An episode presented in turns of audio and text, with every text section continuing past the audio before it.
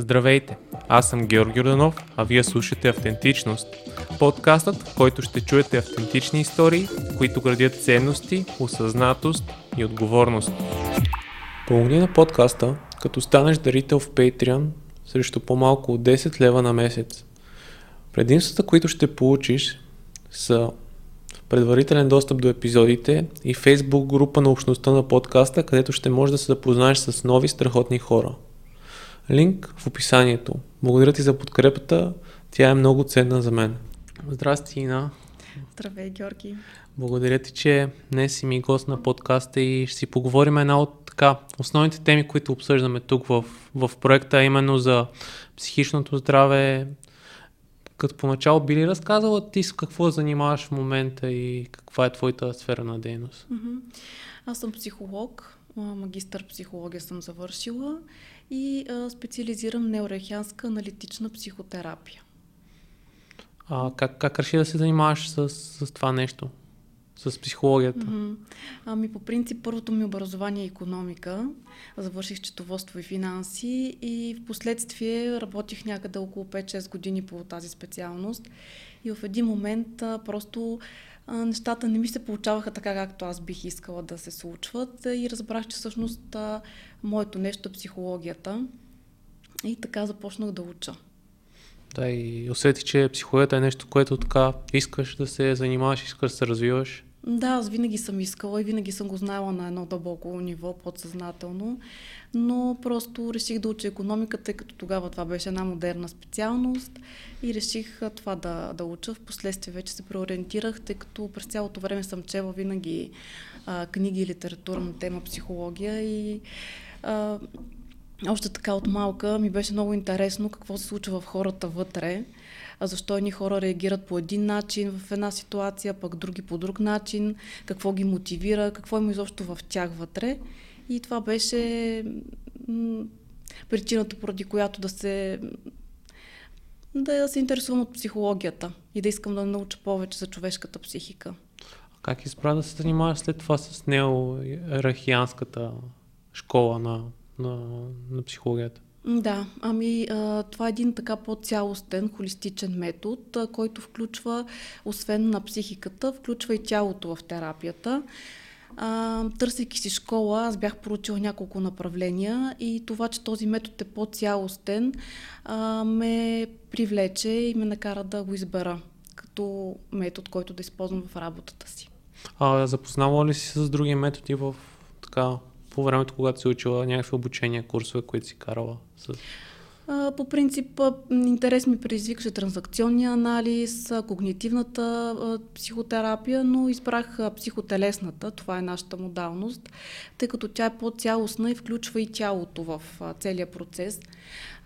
Тъй като някои от емоционалните травми, които сме преживяли, те са записани в тялото и се използва като вход за работа, освен на когнитивната, нали, аналитичната част, ние използваме и тялото в целия процес а, чрез различни телесни опити се изкарва материал, през който се прави анализ. Тоест, ползваме два входа и тялото, и психиката. Да, ние днеска, когато си писахме да така да се разберем за какво искаме да си говорим, е първата тема, която и двамата, и двамата се спряхме, беше именно темата за, за порастването. Uh-huh. Нещо, което е което аз съм се замислял за себе си, че, че е ценно. Били поначало като започнем разговора, би ли дала твоята, може би, дефиниция на термина от гледна точка на, на специалист? Mm-hmm. Какво е порастването в твоите очи? Mm-hmm. Порастването, а, това е един процес, който по принцип а, не се определя само от биологичната възраст, дори много рядко съвпада с биологичната ни възраст.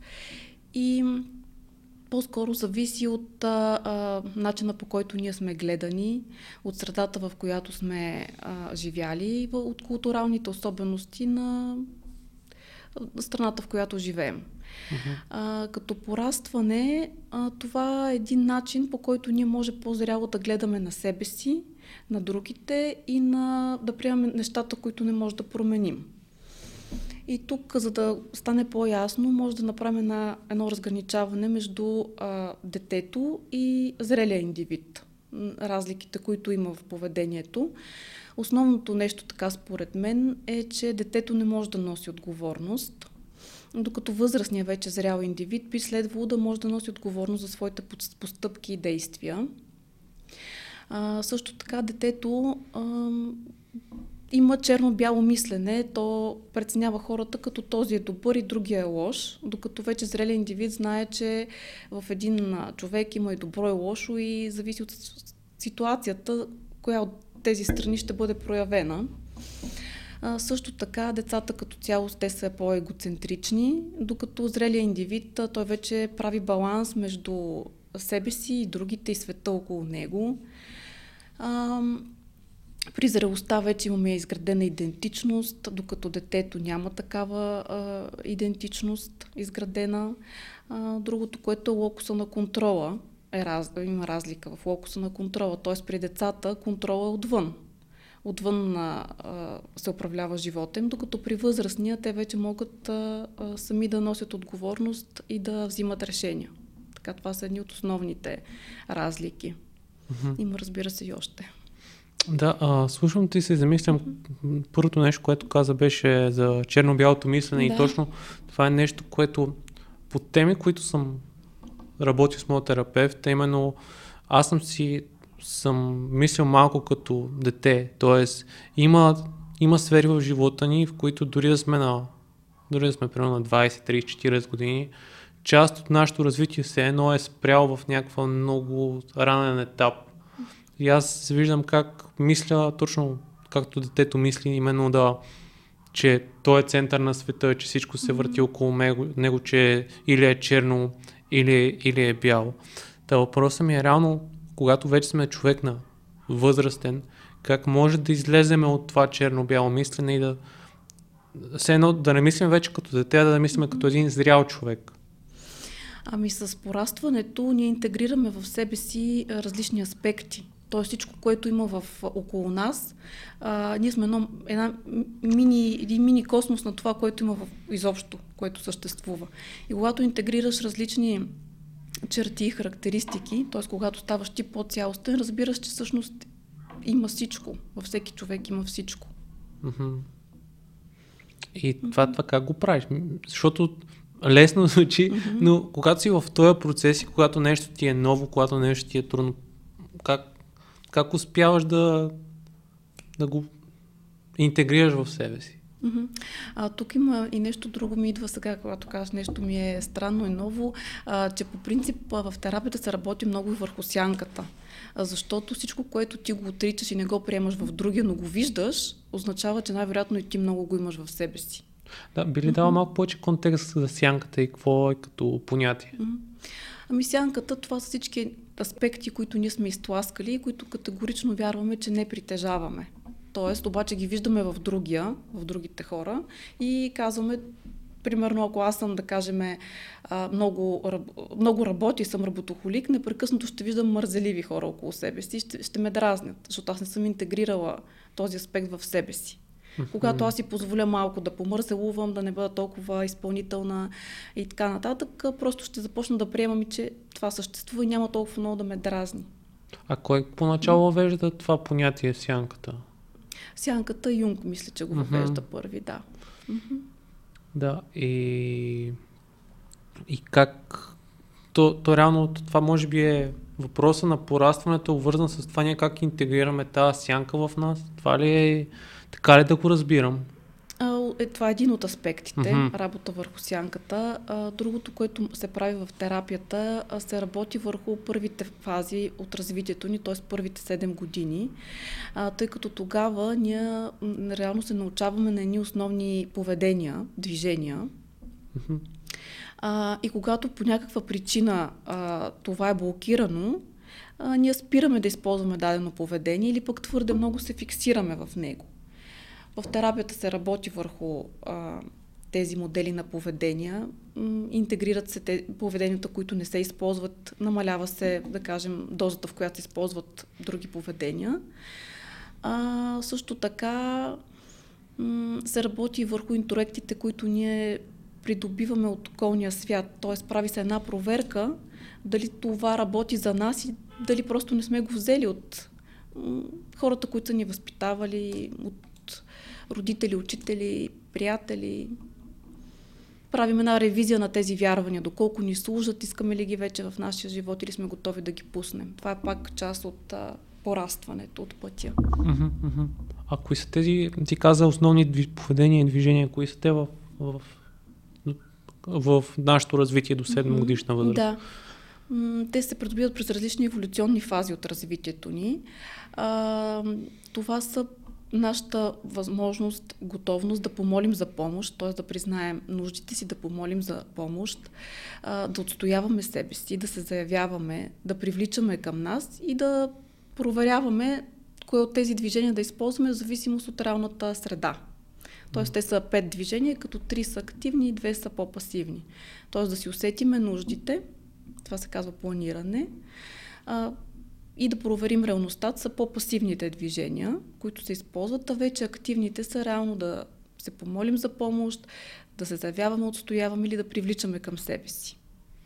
А ти в, в своята практика на хората, кое най-често от тези неща им липсва?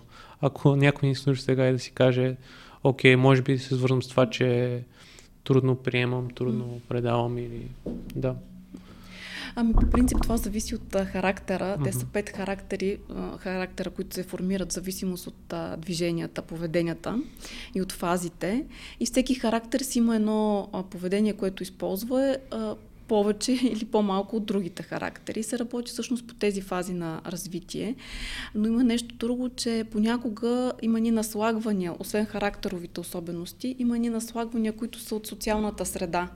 И примерно така поведението да помоля за помощ доста често е обявявано като не печелиш, тъй като да помолиш за помощ означава, че си слаб, че падаш по гръб и така нататък. А пък агресията и тя също, т.е. агресията има предвид заявяването.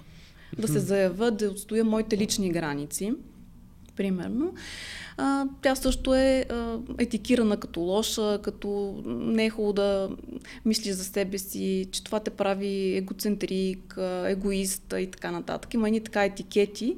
Те допълнително възпрепятстват тези иначе природни печеливши модели на поведение. Да, и аз съм се замислил, че или това е от средата, в която сме сега, или от семейството, което ни е отгледало. Има, може да. би това са двата основни източника, откъдето идват тия ограничаващи вярвания. Точно така, да. И от семейството, семейната среда е много важна, след това е в социалната ни среда също. И, и, и как, когато ги локализираме тези така ограничаващи вярвания, вече тук е въпрос на терапия и към всеки един човек индивидуално ли подхождаш в, в терапевтичния си подход? Да, към всеки един индивидуално. И работи се върху съответните характерови особености, върху личностните особености. Всеки един индивиду... индивидуално се работи. А тези характерови особености, mm-hmm. може ли да споделиш какви са различните видове, защото споменахме основните поведения, кои mm-hmm. са основните така, характери, които, mm-hmm. които сме ние като индивиду? Да. Ами, те така, ще стане доста дълго като а, разказ, но така ще гледам в по-кратки, а, с по-кратки изречения да представя. А, те са свързани с фазите на развитие, т.е.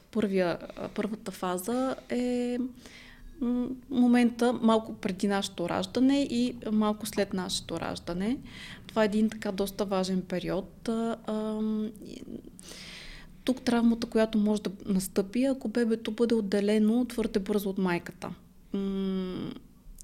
Тогава се получава един характер, който ние го наричаме шизоиден или мечтател, мечтателят по-скоро, тъй като ние тогава нямаме рационално мислене, но травмата се запомня чисто на телесно ниво и понеже детето възприема реалността като твърде враждебна, тъй като примерно не е достатъчно обгрижено от майката, отделено е бързо от след раждането от нея, а той има нужда да се почувства принадлежащо и да се почувства видяно а, след раждането, се получава този характер, който така а, има по-нарцистични особености, който трудно се свързва с, с другите хора, който така много често отлита в мечтите, в фантазията.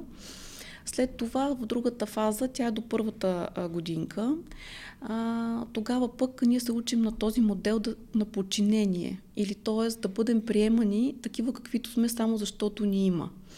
А, в този период нали, детето има нужда да бъде а, физически обгрижвано от майката. Тоест, неговото съществуване зависи от нея.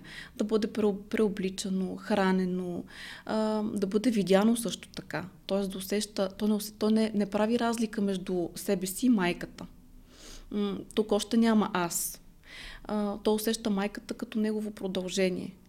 И тази фаза също е много а, важна и е много а, тук хубаво майката да е плътно до детето, да е в контакт с него за да може да се създаде едно такова усещане, че детето е важно само защото го има. В един момент на по-късен етап а, нямаме спомени от тези първи два периода, но тялото помни и ние избягваме тези поведения, само защото някога а, не са били посрещнати нуждите ни. Вече около първата годинка, между първата и третата, детето започва да се заявява, тогава а, започва а, това няма пък или всичко, което за което питаш детето, то винаги казва не. Тоест, то пробва границите, започва да усеща, че той и майката са две различни неща и експериментира. И от тези първи периоди а, вече се оформя нашата себеоценка, и в бъдеще ние а, ще м- варираме между да казваме да на това и не на това. Тоест границите започват от този момент да се оформят.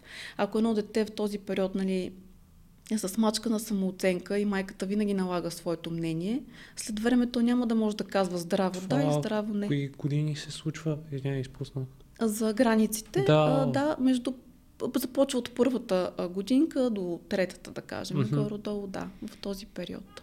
Да, след това, следващия етап кой е? На следващия етап вече а, детето започва да се научава към едно друго а, движение, което е привличане или м, да притегля към себе си. А, mm-hmm това е периода, в който те започват различни роли да играят децата, да се опитват да предизвикват интереса на по-възрастните и, изобщо и на деца и на по-възрастни обекти. Това е движението, привличане или ние както го наричаме съблазняване в нашата школа. Но то не е този тип еротично, само еротично съблазняване. То включва и този момент, но е като цяло притеглям, привличам към себе си. Има и други друг елемент, освен чисто сексуалния, да.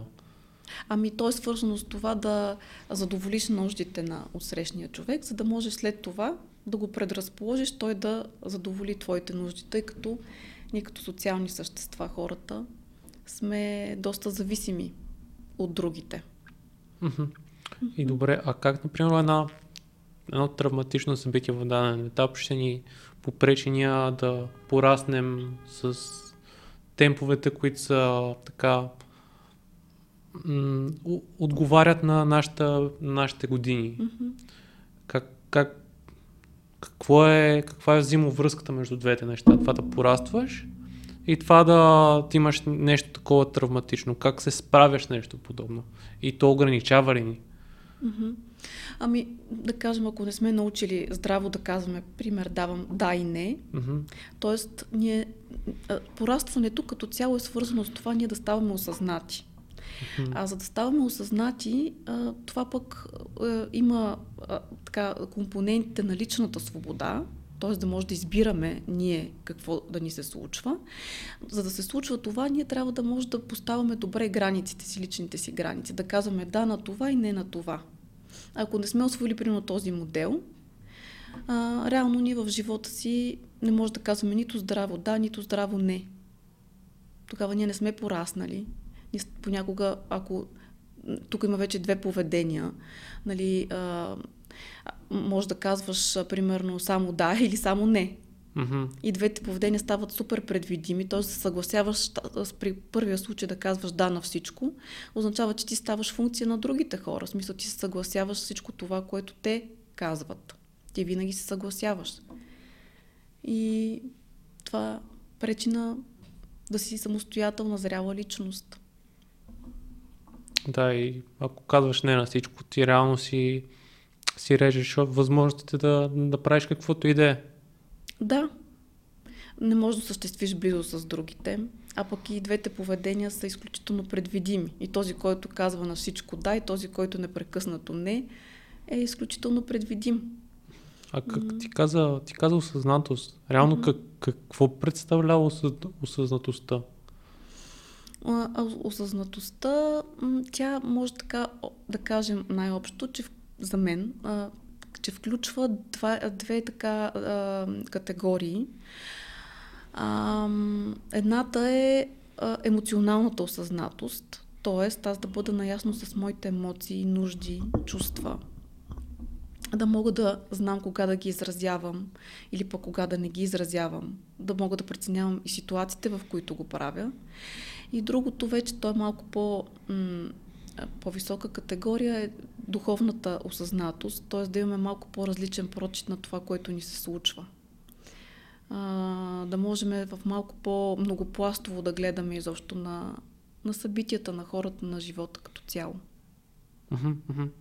А под емоционална интелигентност, а под емоционална осъзнатост, mm-hmm. реално се включва това ние да може да, когато имаме дадена емоция, да я вербализираме или да я възприемаме правилно, а не да я замаскираме. Защото аз, пак от моята лична терапия, съм минал през това, че много често реално аз изпитвам дадена емоция, но зад нея седи нещо друго. Тоест, такъв механизъм съм си изградил за себе си е, че аз не си позволявам примерно да се разгнева и затова пред себе си дори си го представям, че по-скоро съм тъжен. Това ли е част от емоционалната осъзнатост? Да разбираш кога, какво изпитваш? Да, точно така. Да, разбираш, да усещаш емоциите, за да можеш да ги назовеш. А, защото тази травма, която говорихме малко по-рано, за първата, до първата една година, т.е. когато бебето и майката са абсолютно зависими, а, а, ако тогава нуждите на детето не са посрещнати адекватно, се появява един вид а, а, анестезиране на тялото и то не, детето в такъв случай не усеща собствените нужди. Не усеща а, и се появява един страх да не бъде изоставено от другите хора. Mm-hmm. То не усеща нуждите и не сме и да ги заяви. Да, аз mm-hmm. точно то, реално анестезира. Все едно ти си казваш, щом тази нужда не ми е задоволена, няма нужда от нея. Mm-hmm. тя не е важна, значи аз няма да го чувствам това. Mm-hmm. Общо мисля, че това е процеса, доколкото съм чел аз mm-hmm. по темата. Да, анестезира се тялото и а, просто те не усещат тези хора, нали, в, ако имат тази травма от периода нали, до една година, не усещат телата си, не усещат нуждите си а, и живеят в един непрекъснат страх, че ако изобщо пък покажат, че от нещо имат нужда, което се различава с мнението и желанията на другите хора, ще бъдат изоставени. А според теб, когато разберем, че сме изостанали в, така, в развитието си, в порастването си, в осъзнатостта си, как е как е добрият начин да тръгнем по пътя на това да, да си оправяме тези дефицити, да, да, да, се, да се развием? Mm-hmm.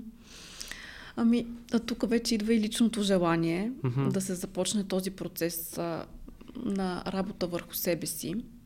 А, първото нещо е да насочиме, а, да разберем, че ние сме виновни. Ние, ние може да контролираме това, което ни се случва, не да прехвърляме отговорността на хората около нас. Това е първото нещо. Но а, другото е, че най-лесно става с психотерапия или пък някакъв друг метод за духовно израстване. Има различни а, методи, не е само психотерапията. Иначе другия вариант е да се учим от грешките, което е по-бавно, да се учим през болката, през грешките, през, т.е. живота да ни стане един учител. Но това е по-болезнения, според мен, процес и по-бавен. Да, със сигурност и аз mm-hmm. и това, което и в подкаста говоря много често, че терапията е един много полезен процес и ти, ти минала ли си през собствен, да, със сигурност си минала през собствен процес на, на психотерапия на тебе, как ти се отрази, беше ли, имаше ли трудности, през които трябваше да преминеш? О, разбира се. Да, минах през собствен процес на лична терапия и групов и индивидуален, нали, през по време на обучението. И честно да ти кажа, мога да кажа, че имам живот преди и след това. Аз тотално промених себе си и видях, че нещата, в които съм вярвала преди да започна да работя върху себе си, са били тотално грешни. Повечето от тях. Тоест mm-hmm. неща от социалния живот или неща по-скоро, които си имала вярвания за себе си? Или всичко? И, и, и за себе си вярвания и много интроекти, т.е. вярвания, които съм взела в хода на възпитанието си. Как, м- как, как тези, ти ги наричаш интроекти, реално това са от хората около нас, които са ни... Mm-hmm. Как те ни влияят толкова много? Как ние... Защото, нали, и то се говори, че първите 7 години са много важни. Как реално това нещо се случва, като, като физиологичен, като биологичен процес, като ментален процес? Ми това всичките тези трябва, които чуваш от околните. Така се прави, така трябва, това е редно, другото не е редно. И повечето неща ние ги взимаме на готово, без да тестваме вече те дали ни вършат работа, доколко ни вършат и може ли с нещо друго да ги заменим. И пътя на порастването е свързан и с това да ревизия на всички интроекти, които са от родителите, от училище, от приятелска среда, всичко, което ние сме взели като наготово. И сме си го интроектирали, сме го направили наше. Но може да не ни върши вече работа, дори може да ни ощетява в някакви ситуации. Да, тоест, пътя на порастването до известна степен е свързан с това да имаш избор. Тоест да си кажеш това, което до сега съм вярвал, може да е грешно. Точно така. Точно така. Да видиш дали въобще ти върши вече работа, защото някои неща може да си ги оставиш. Нали, не всичко. Да. Mm-hmm. А ти каза да върши работа. Реално, ние тия модели сме ги възприели, защото в миналото са ни вършили работа. Доколкото поне аз, аз така, така го разбирам. Тоест, ние в един момент виждаме, окей, това, това е хубаво, това ми е помагало в миналото, но сега мога да намеря нещо още по-добро за мен. Нека да се опитам. Нещо такова ли се случва? Да, и може и така да се случи. Може просто всички неща, които вярваш, че са така, да ги подложиш на съмнение и да видиш дали са така и дали ти вършат работа. Тоест, може да подложим хората около нас, може да подложим тия вярвания да, да, да опитаме вярвам. нещо ново. Да, да. И тук съм си записал и ти ми беше написал за процеса на помадряване. Реално той е обвързан с това ли? Тоест с това ние да пораснем в един момент. Mm-hmm. Да, помадря... вече мъдрият човек, той е по, за мен е по-широко скорен. А, той а, приема хората такива каквито са. Не се опитва да ги променя. Нали, защото ние много често, когато имаме а, травматични изживявания, те най-често се появяват в близките ни контакти с партньорите, с а, приятели. А, Тоест, ние приемаме хората такива, каквито са, не, не се опитваме да ги променяме. Тоест, разбираме, че вече като помадрем, разбираме, че може да променяме само себе си. А, не прехвърляме отговорността за щастието ни на обкръжаващите ни хора. Тоест, ние разбираме, че ние може и сме единствено отговорни за нашето щастие и за това, което ни се случва. Mm-hmm. Не съдим вече толкова. Тоест, ако един, порас, един човек помадрява, той а, спира да съди а, тъй като се разширява и няма нужда да занимава се повече с себе си, със собствения живот, не се занимава с това да осъжда другите. А това бърз или бавен процес? На, според мен е индивидуален процес. Mm-hmm. Той много зависи от това какво сме преживяли в детството, т.е. какви травматични опитности имаме, от възпитателните модели също така, от културата, в която растем. Тоест много, много от желанието. За мен много важно е желанието и мотивацията на човек да иска. А ти като, mm-hmm. мисля, ние живеехме тук в нашата си българска култура, според теб, тя по-ограничаваща ли е от, и от твоята си работа, която, смисъл, mm-hmm. която, която срещаш с много и много хора? А, тук като, като че ли на нашите ширини а, има едно а, м, прекалено прехвърляне на отговорността към другия другия е виновен. Никога, нали, не съм аз. Винаги търсим проблемите в отсрещния. А, другото, което е по-характерно, м- може би, че много търпим.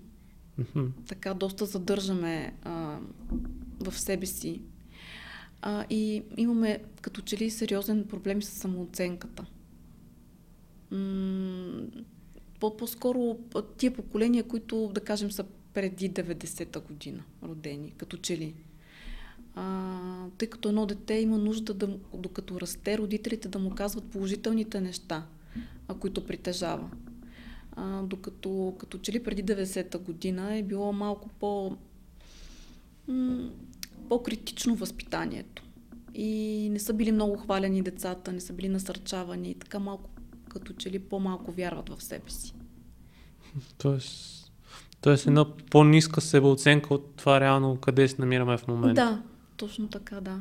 Мисля, това е мое мнение. Да, да, да. Но... мои наблюдения не мога да, да кажа, че е категорично това, което аз мисля. Да, но все пак ти работиш с хора си в тази сфера и, Mm-hmm. и ти си по-склонна да видиш общите характеристики. А сега, откакто почна карантината и пандемията, така, усили ли се твоята работа? Има ли повече хора, които се появяват с различни тревожни разстройства? С... И изобщо има ли нещо като обща, общ модел на хората, които идват при тебе сега по време на карантината?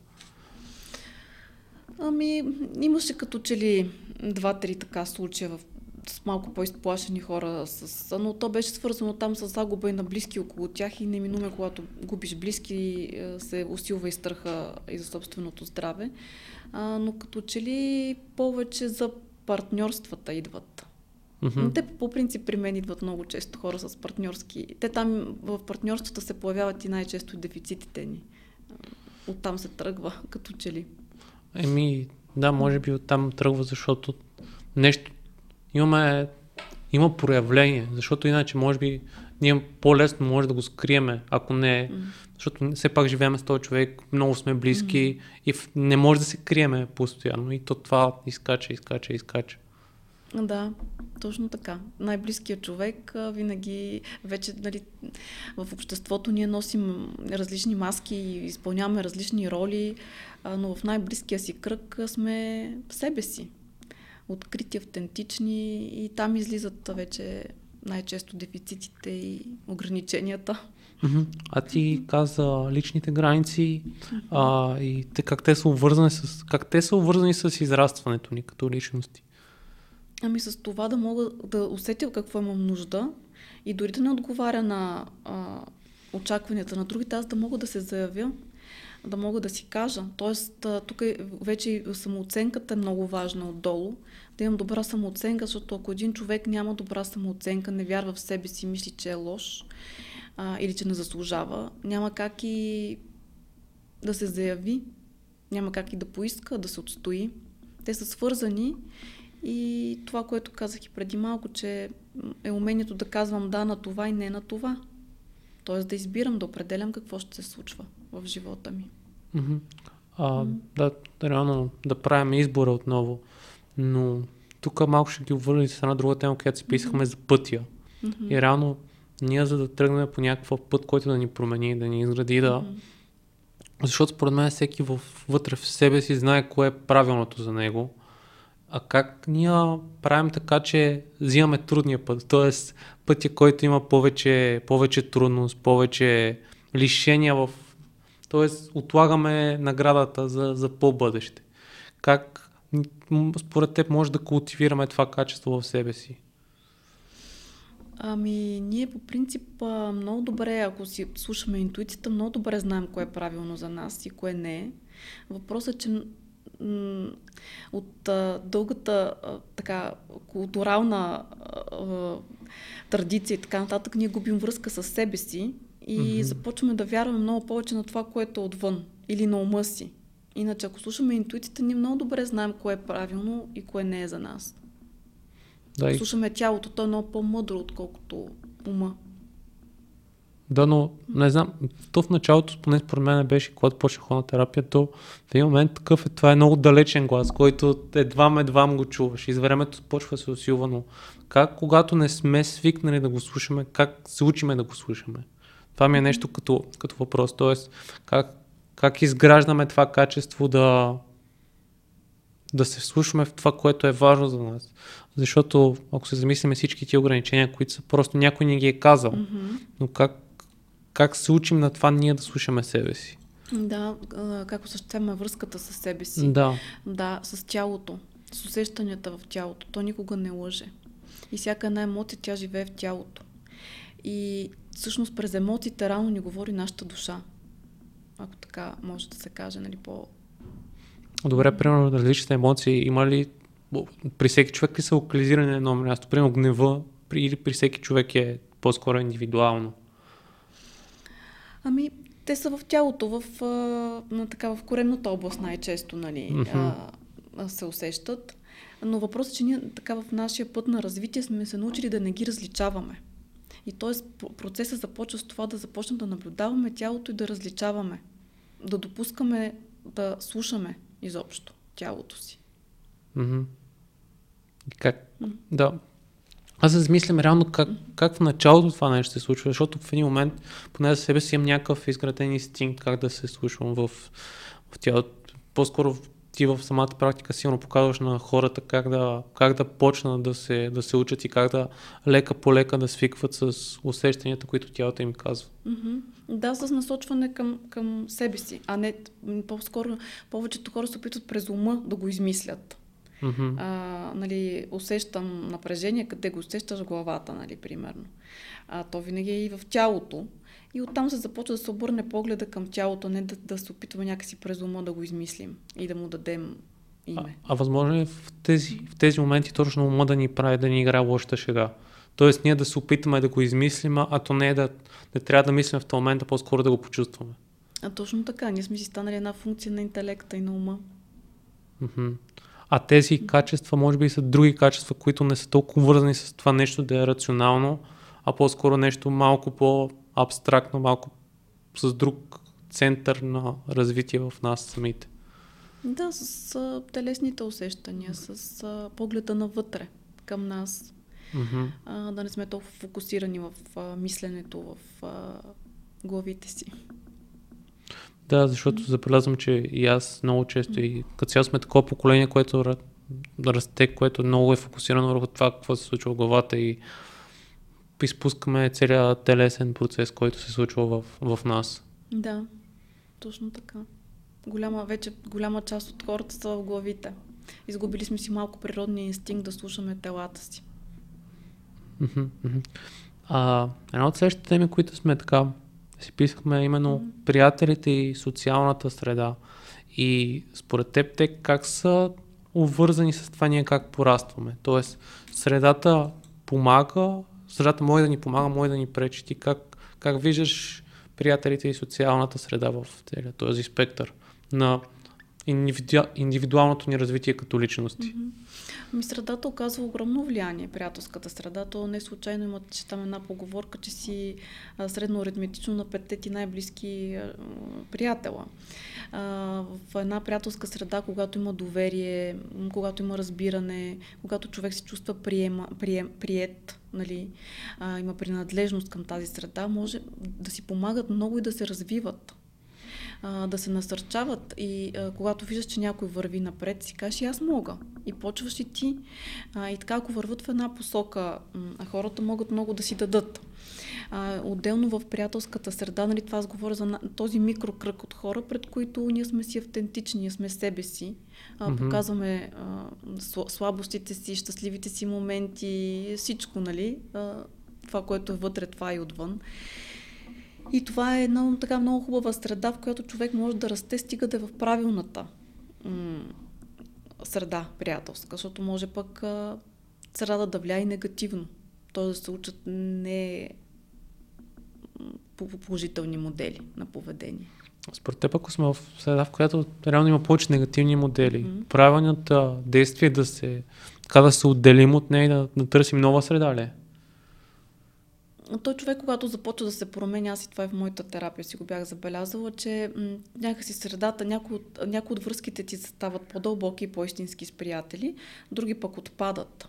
Тоест, когато ти започваш да се променяш, някакси автоматично започва и средата ти да търпи промени. А, един от този от процесите, когато порастаме да, да оставим някакви неща в миналото. И за мен това във времето е било нещо, което е болезнено, т.е. да, да откъсна, едно да, да остава нещо в, назад, защото не ми е, не ми е това, не ми е, не ми е вече нужно. Как ти го виждаш това като Мисля, какви са според тебе добрите техники, когато знаеме, че нещо трябва да оставим и как да го оставиме? Ами пускаме го. А, пускаме го, за да може да направим място на нещо по-добро. Разделяме се просто. Разделяме се с негативни модели, разделяме се с, дори понякога и с хора. Разделяме се, за да може нещо хубаво и по-добро за нас да дойде. Да, аз, аз точно това се замислих, че реално то при мен е точно когато съм си позволил да става нещо старо, то, то в света го има, че не остават празни пространства, да. нещо ново идва и го запълва. Да, чисто на енергийно място трябва да има свободно място, за да дойде нещо ново. Да, да, и, и то според мен на много хора просто не им се случват нови неща, защото са прекалено заети с това, което е било до сега и не си остават пространство за новото в техния живот. Да, защото а, жизнената ни енергия е ограничено понятие. И ако даваш навсякъде така пилееш, то не ти остава енергия, за да инвестираш нещо ново. Mm-hmm. И е хубаво да се правят понякога ревизии, дори а, така хубаво действа е едно почистване на дома, ако щеш, нали? Почистваш дома, чисто енергийно се освобождаваш от вещи, които не ти трябват. Да, да, mm. и може би, да, да така, така успяваш да, да, да преосмислиш. А, а, може би да, поне при мен много действа добре писането, т.е. Да, да ги изкарам тия мисли на хартия, за да не са толкова в мене, да не са толкова в, в, в съзнанието ми. Ти пишеш а, за когато си в труден момент или по принцип? Ми, опитвам се и по принцип, mm. обаче честно казано се случва обикновено, когато е в труден момент. Не съм си изградил още навика да, да пише да пише ежедневно. Е нещо, което, което искам, защото забелязвам, че ми помага да, да изясня мисълта си, mm-hmm. да, да се структурирам много по-добре, когато говоря и е, и е много ценно. И за мен е, честно казано, аз не съм от хората, които, примерно на телефона да има някакъв ноутпад, на който да си пише. За мен е много по, по-добре да, да си пише на хартия. Както и примерно тук съм си записал част от темите, които искам да обсъдим днес, за да може да, за да мога да ги запомна най- най-общо казано. Да, то писането и чисто механично от ръката, когато идва, е също по-ползотворно, отколкото. А какви, е на... какви механизми има? Мисъл, какво, как, когато пишеш а, с химикалка, с ръката, mm-hmm. това помага на, на мозъка. Какво, какво се случва в мозъка като процес? Ами включваш повече, а, повече а, центрове в мозъка, а самото писане помага с това, че си подреждаш мислите. Мисъл, дали ще го изкажеш или ще го напишеш е много добре действаща а, практика. Тъй mm-hmm. като подреждаш като пъзел си, подреждаш тези мисли, които нали, такът, така с различна скорост и а, интензитет през главата. А ние mm-hmm. преди почнахме си да говорихме за травмата и тук и книгата mm-hmm. Тялото помни. Това интересна тема ли е за тебе? Чела ли си по, по въпроса?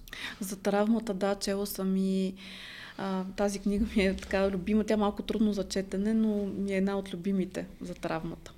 Как, mm-hmm. как, ти как би дефинирала травмата? Какво представлява като процес? Да, ами а, като процес, то всъщност травмата как пречи, а, то, то, дори малки неща, които напомнят за травматично събитие, което сме живяли в миналото, съживяват травмата и човек реагира като че ли тя се случва в момента. Mm-hmm. Един вид събужда травмата. И а, това разбира се пречи, създава напрежение у самия човек. Когато нещо малко подскаже или напомни за травматичното събитие. И за това нали, се работи с много говорене на тази тема, много изговаряне, така че там вече, представи си от една кървяща рана, вече да стане белек, т.е. да не боли толкова.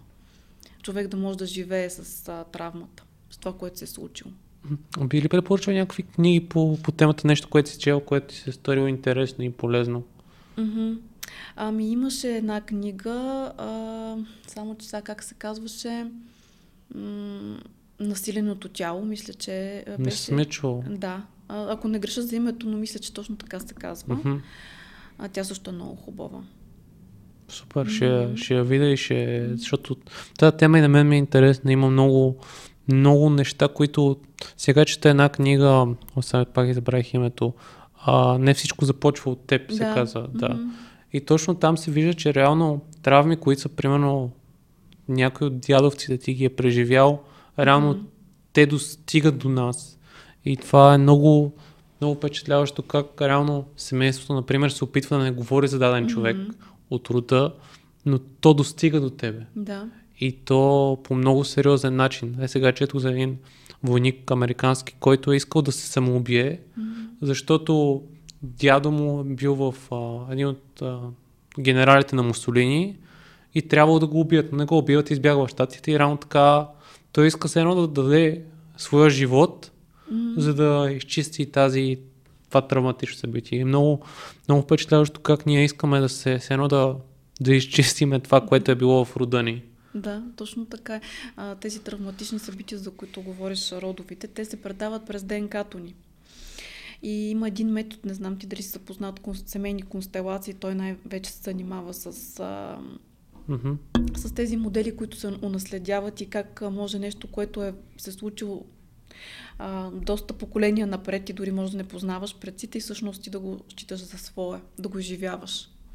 Mm-hmm. Нали, аз не съм семейен констелатор, не съм се обучавала в метода, но така от това, което съм чела, тъй като представлява интерес за мен а, този метод също, м- знам, нали, че може да изживяваш неща, които са от твои предци, от предходни поколения. Да, аз, аз следващия уикенд ще хода на констелации. Реално mm-hmm. ще видя какво е като метод, защото моята терапевтка много ми го препоръчва mm-hmm. и, и е, ще видя. Със сигурност е нещо, което доста хора ми казват, че е много полезно mm-hmm. и е много ползотворно. Един въпрос, който ми е интересен, да знам ти като терапевт и като човек, който търси и се развива, как ти си представяш автентичността? Какво е за тебе да си, да си автентичен? Mm-hmm. Да си автентичен означава да си цялостен. А, тоест да си знаеш, че имаш и плюсове и минуси, да си ги интегрираш в себе си, да си открит, колкото се възможно, нали, най-често в ежедневието да сме открити, т.е. това, което е вътре да е отвън, това, което чувствам много показвам. Разбира се, пак с една добра преценка на реалността, а, но най-вече нали, да приемаме и положителните и отрицателните си аспекти, защото само когато се приемем такива каквито сме, вече може да се променяме. Mm-hmm. Да сме цялостни, автентични, истински. Да, и, mm-hmm. и това е може би нещо, което всеки един от нас търси в някакъв, някакъв етап и то, може би това е малко повече като идеал, не поне за мен да е, още, още не съм достигнал до, до абсолютното, едно, до абсолютната стоеност на това понятие. Трудно е. Да си автентичен. Ами, в смисъл, ако, ако хванеш всички, нали, да си, всички компоненти, които ти описа, на моменти е трудно, защото има някакви спирачки в нас, които постоянно, постоянно се отключват като процеси. Да, да, да, така е. Така е, но това пък дава една огромна свобода а, да си себе си. Разбира се, аз пак казвам, не може навсякъде да е така. Не може да е всички така. В смисъл, ние имаме м- социални роли, които играем, има места, където не е а, нали, окей, okay, да е така. Но в най-близкия кръг с най-близките хора е хубаво да сме автентични. А порастването, mm-hmm. да се върнем на тази тема, увърза, как се обвърза то с свободата? Ами, свободата, личната свобода, тя така е един много сериозен аспект на порастването, защото когато съм, имам лична свобода, аз мога да избирам какво да ми се случи. Мога да избирам да действам. Mm-hmm. Mm. Тоест, може да дадеш малко повече контекст? Какво, какво визираш под това да, да, да действаш? Какво, какво, какво значи това да... да... Mm-hmm. Тоест, да. Да действам означава да се заявявам, т.е. да си задоволявам нуждите. А, да имам добра самооценка и да знам, че заслужавам. Ако знам, че заслужавам, тогава ще бъда готова да, да извършвам действия, за да мога да си набавя това, от което имам нужда. Mm-hmm. Да задвижвам към други хора, примерно. Примерно, ако имаме, ако искаш да се развиваш професионално, т.е. да си позволиш свобода, примерно да, да вземеш по-сложен проект, по който така, да, да, а не се страхуваш. Mm-hmm. Тоест, това е, това е форма на свобода. Да, точно така. Да можеш да се заявиш. Но за да можеш да се заявиш, първо трябва да вярваш, че го заслужаваш и да вярваш, че си ценен и важен. Mm-hmm. И то това mm-hmm. пак се връща малко по-рано, което ти каза за тия етапите и че реално, когато, може би това е това и за нашите слушатели може да е добро, че ти добре ги нагледи етапите, през които минаваме. Всеки, когато види, че нещо го спира, примерно да захване новия проект, да попадне в новата връзка, която има да се занимава с новото хоби, което иска да прави. Тоест да, да си даде като някакъв, някаква проверка, окей, аз къде се спирам в този момент и над какво трябва да проработя. Mm-hmm. Да, и най-така лесно се случва, когато, когато е в терапевтичен процес, тъй като човек понякога има слепи петна mm-hmm. и не може много адекватно да си даде а, обратна връзка какво се случва. Докато да. в терапията да, би, би казал какви са така основните плюсове, когато, които един терапевт може да ти даде? Смисъл ти, и като си го видяла и първо през твоята работа, това, че имаш един допълнителен чифт очи, който да, да може да ти каже една безпристрастна оценка. Да, имаш едно огледало, в което можеш да се огледаш.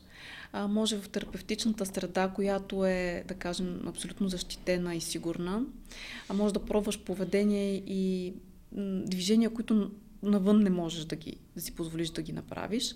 Отделно да, в повечето случаи терапевта трябва да е така доста осъзнат а, и да може да види дефицитите, да може да види там, където правиш а, грешките, така да кажем. Mm-hmm. Да види там, където се саботираш, моментите, в които се саботираш. Mm-hmm. Да. И понякога а, да реагира по един адекватен начин, т.е. Да, реабилитира, да реабилитира някакви модели на поведение, които са се случили в миналото, т.е. Да, да ги оздрави през различна реакция в терапевтичния процес. Тоест, ако си действал по да хикс начин, да те накара да действаш по Y начин, да ти даде нов, нова представа, че ти изобщо можеш да действаш, че това, което се е случило в миналото, не трябва да се, и което се случва сега, че за в бъдещето има и друга възможност, друг, друг път на, на действие. Да, точно така, да. Че има друга възможност или пък някое твое поведение, да кажем, примерно, на, на даден човек е било забранявано да бъде гневен в детството, защото това е един от друг, една от другите причини, поради които хората не могат да изразяват гняв, било е забранявано. Това е една от причините. А, в терапевтичния процес, в момента в който ти изразиш гняв, а, терапевта да, да реагира по един много по-здрав начин. Mm-hmm и да каже, че това е окей, ти да разбереш, че всъщност и това е емоция, и това е реакция, и то е окей. Да. да съществува. Да, като цяло и работа с терапевт, всякакъв такъв курс или нещо подобно за лично развитие, като NLP, като констелации, като друг, друга, друга форма на личностно развитие е много полезно за това, че ти си в една защитена среда. Mm-hmm. Тоест, не си, примерно, в отношенията с майката ти, с бащата ти, с някой член на семейството си който ти вече имаш изградени модели на действие. Тоест, вие един от друг очаквате определен, определена интеракция. Да, и терапевтите така общо взето може да се каже като една добра майка или един добър баща поправят това, което се е случило в първите 7 години. Така може да се каже. А пък вече груповата работа, тя си има, т.е. работата с други хора в групови процеси, тя си има и още плюсове. Тъй като там вече се си пробваш това, което си научил реално с хора, в, пак в защитена среда. А може да кажеш други плюсове на, така, на груповата работа? Ами груповата работа точно така, че може да се огледаш с още много други хора. Да пробваш mm-hmm. поведение с много други, а, а, други участници в групата. Също така да видиш и различните реакции от тях. Mm-hmm. Ти в момента какво четеш? Успяваш ли така да, освен работата си, да ти остана време да, да четеш книги за психология, някакви други неща, които са интересни? Защото то понякога, поне аз съм забелязал, че когато четеш нещо различно от това, което се занимаваш обикновено, това ти отваря един нов кръгозор. Аз в момента чета а, много за а, женския мозък т.е. за разликата между мъжкия и женския мозък. А, но така, две книги съм си взела на тази тема, са ми изключително интересни, а, тъй като в едната книга се говори защо, че 99% мозъците на жените и на мъжете са еднакви, а, генетиката ни е само с 1% нали, е разликата и това оказва огромно пък влияние, в смисъл ние сме съвсем разли, различни. Mm-hmm. И се описва там мъжки и женския мозък. А, какви огромни разлики имат, въпреки че с малък процент нали, като цяло И какви са разликите? Ами изобщо в, примерно, в, полетата на женския мозък са различни. Да кажем, това, което отговаря за емоциите, центъра, който е за говора, за речта, при, жената, при жените са много по-големи.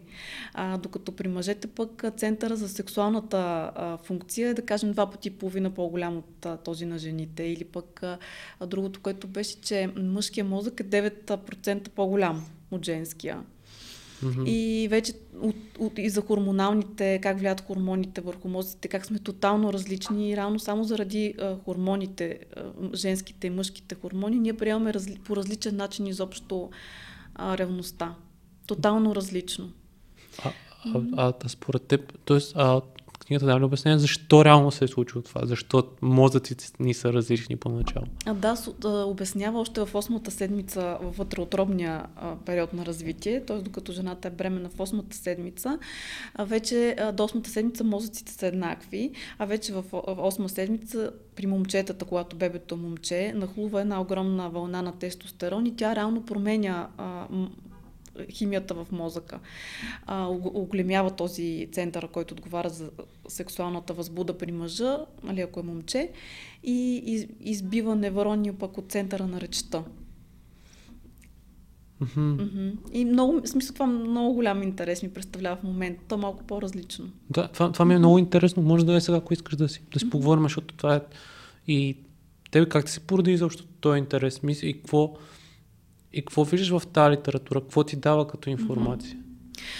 Аз по принцип от едни женски такива практики енергийни, които практикувах а, а, така от една година се представляват интерес за мен. А, и оттам, а, а, и от това, че винаги имам чувство, че си говорят мъжете и жените на различни езици mm-hmm. и така не много добре се разбират, а, реших да почита малко на тази тема.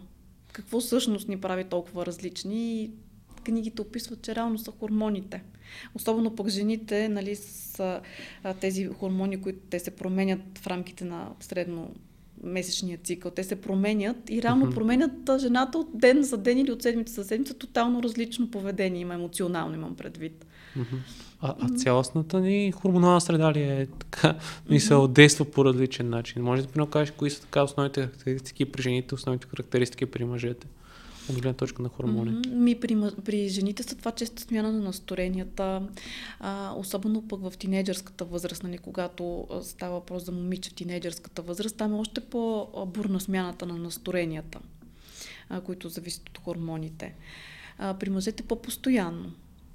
Не, по-скоро въпрос ми беше, кои хормони правят тези... тези... А, половите хормони. Ага, половите то, хормони. Тоест естрогена и тестостерон. Да, естроген, прогестерон при жените тестостерон при мъжете. Mm-hmm. А, и това тотално приема, променя начина по който ние раз, разбираме и виждаме реалността. Това е много, много интересно. Знаеш как са, помниш как са тия книги, които четеш в момента, за да може да ги оставим и другите хора да се запознаят. Да, а, женският мозък се казва книгата. Mm-hmm. Mm-hmm. В нея нали, се обяснява по принцип за за това, рано да. за разликите между мъжкия, mm-hmm. мъжкия да. и женския мозък. Да, и примерно за талантите, които имат жените. Защото има неща, които жените са много по-добри.